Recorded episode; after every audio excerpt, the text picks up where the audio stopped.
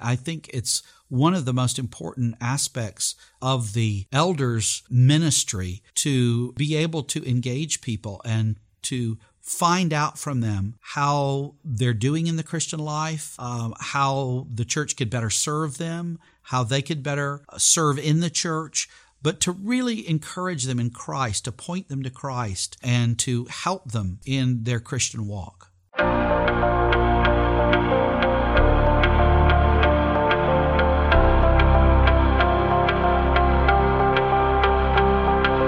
Thank you for tuning in to episode 133 of Mid-America Reformed Seminary's Roundtable Podcast. This is a broadcast where the faculty of Mid-America discuss Reformed theology and cultural issues, all from a Reformed perspective. I'm Jared Luchibor. In today's episode, Dr. Alan Strange, professor of church history, continues his series on church offices, and today he's going to elaborate on the role of the elder in the church. What does it mean to be a ruling elder or a teaching elder? What are his obligations and duties in this ordained office? Here's Dr. Strange to answer these questions. Well, Jared and all of our wonderful listeners, it's always good to be back with you. And last time I was quoting specifically from the Presbyterian Form of Church Government that was concluded in 1645 as a part of the Westminster Assembly's work, and noting that elders had been, you might say, recovered, that the church no longer is to be governed as it came to be, especially in the Middle Ages, entirely by those of a clerical rank, whether presbyters who were priests in the parishes or bishops who were over the diocese, or archbishops, or metropolitans, or the Pope himself. No, the church is now to be governed by ministers of the word and sacrament, together with ruling elders, lay governors of the people, just as you had elders of the people in the Old Testament. I read you that, together in a session or a consistory.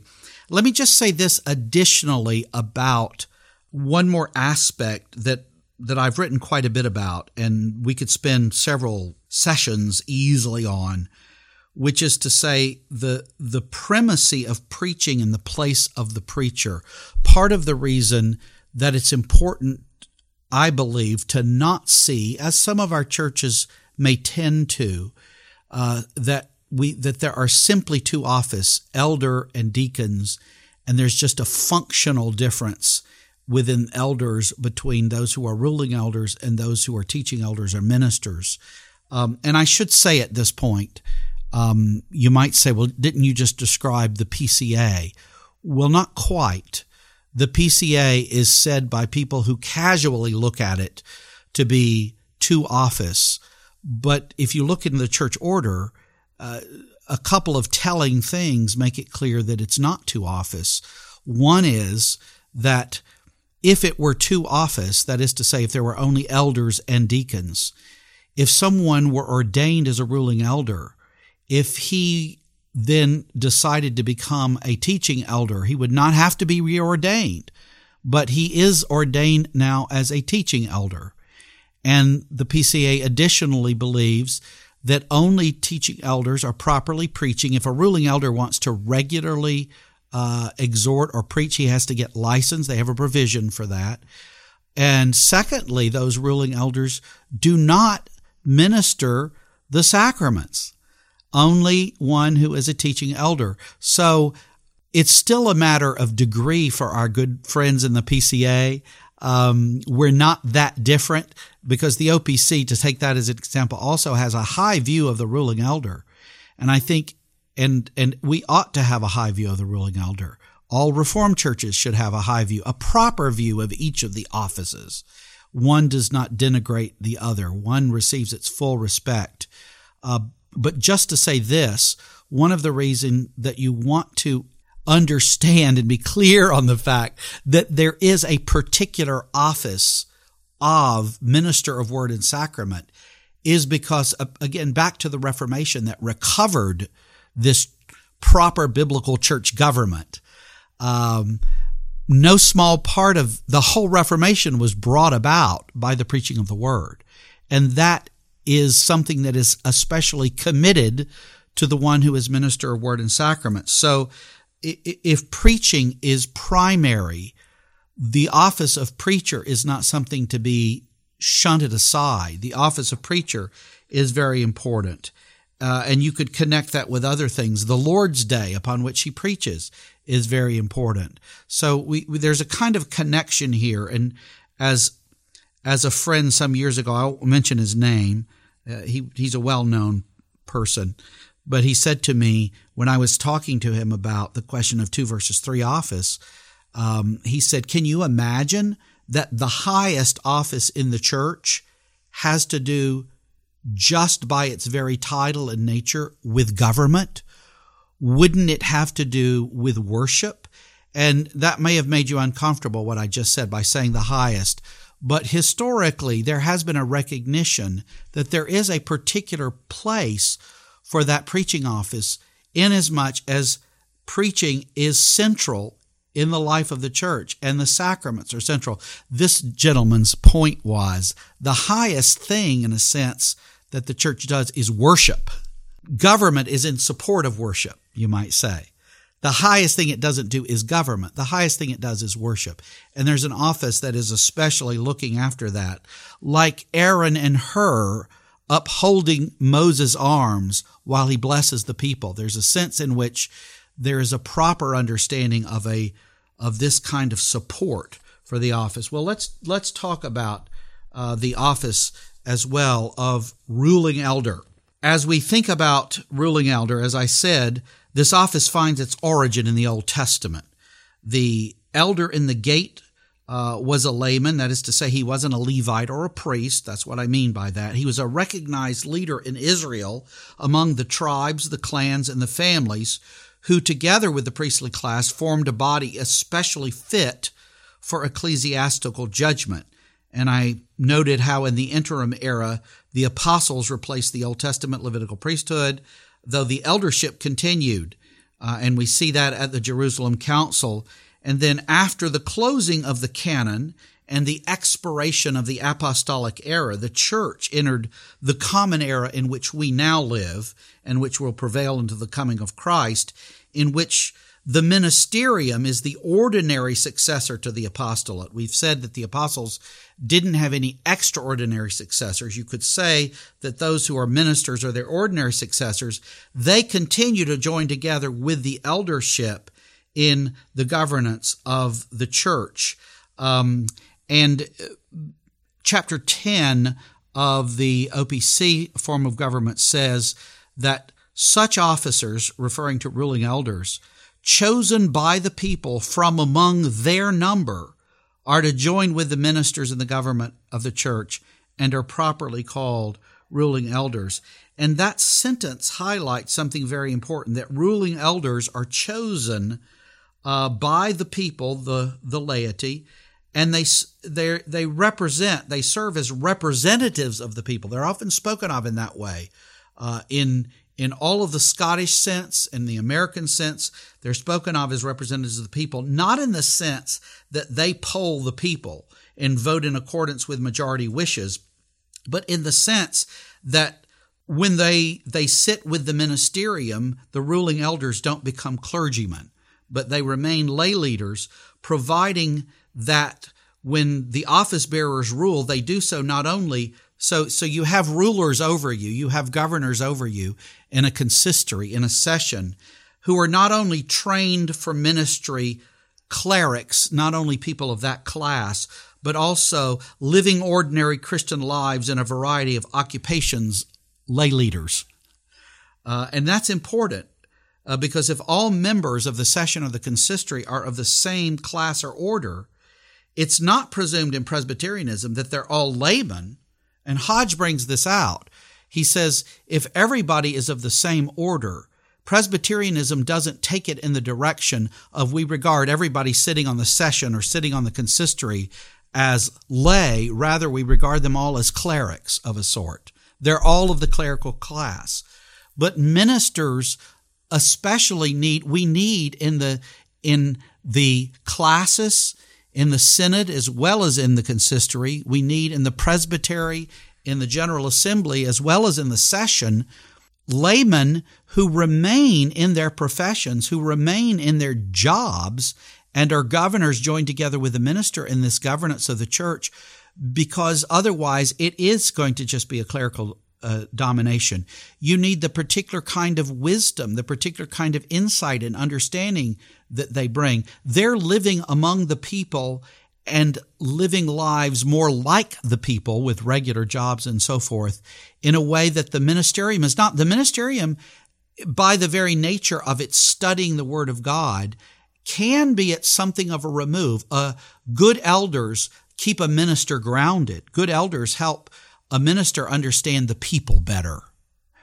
Good elders can reflect to the minister, well, your sermon is helpful or your sermon is not helpful. Good elders can reflect a whole bunch of concerns, burdens, sort of lives of the people. They're sitting there in the room with you. So it's not just this clerically dominated kind of a thing, but rather, and they're bringing gifts. Perhaps they're an accountant and they have financial or fiscal gifts that the minister doesn't have. I've been more than once at a presbytery, but especially a general assembly, where there's a discussion going on that has some aspect about it that really perhaps it's having to do with the pension and investments. Perhaps it's something else where we really need a lay point of view. And I have actually said, Mr. Moderator, I really appreciate my good ministerial colleagues who have been raising points, but I think a lot of us are not really that competent in this area, and I think it would be good. I solicit greater wisdom here from the brothers who are not ministers, who know more about these kinds of things. And I think it's frankly not a wise thing. What my practice in the pastorate, I was in the pastorate full time for a decade, and my practice was to give away everything I could to elders and deacons except what was specifically my calling, which was minister of word and sacrament, and things that particularly surrounded that. I wasn't asking them to do that, but I had elders who were competent to counsel who would join me in counseling. I had elders who were very competent in business who I entrusted many administrative things to them. So I spent a lot of my time, and I thought it was important that I spend my time as a pastor training elders and deacons to do many things in the church, and then them bringing in others into this, really getting lay involvement. Because if the pastor just preaches and then doesn't also really train the office bearers, there's no way he's going to get the whole church in exercising their general office of believer properly engaged in the life of the church. How you want people really engaged in the life of the church and in the life of Christ in the world. You want them living out the Christian life. And the minister can best do this by really training those office bearers, who they then, in turn, train and together with the minister, train the laity more broadly. But there's such a vital place for first-rate ruling elders who can join with the minister and help in this way.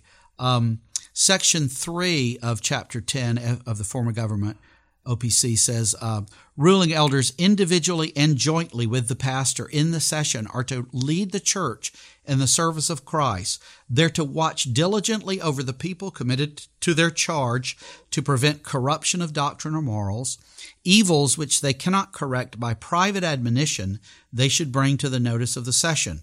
They should visit the people, especially the sick, instruct the ignorant, comfort the mourning, and nourish and guard the children of the covenant. They should pray with and for the people.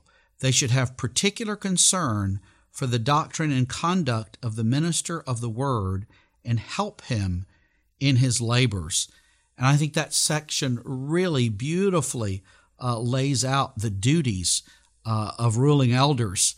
Some have said, you hear this from time to time, that ruling elders must only act collegially, corporately, in the consistory or in the session, while ministers may act individually in the exercise of the ministerial office, but that's not correct. Both ruling elders and ministers in the execution of their respective offices are to act individually and jointly. Ruling elders are to be watchmen on behalf of the congregation of which they're a part, serving to prevent errors in teaching and ethics among the flock. So they're to look after the life, the doctrine, and the conduct, you might say, of the congregation as a whole. They're to encourage people. They're personally and privately to admonish people regarding sin, and to bring to the session, to the body of elders and ministers, or to the consistory, those evils that are not amenable to their private corrections. So an elder, a good elder, will be encouraging people. How can I pray for you? How can we best minister to you?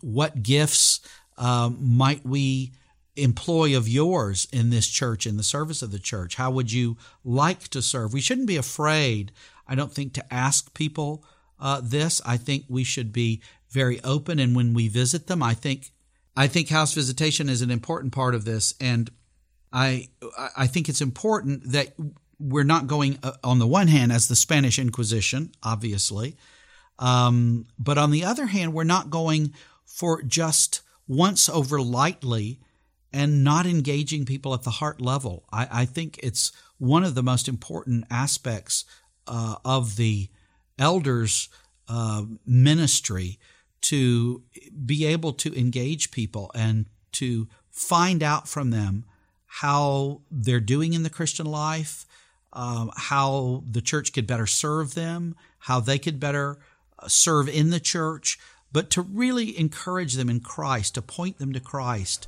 and to help them in their Christian walk.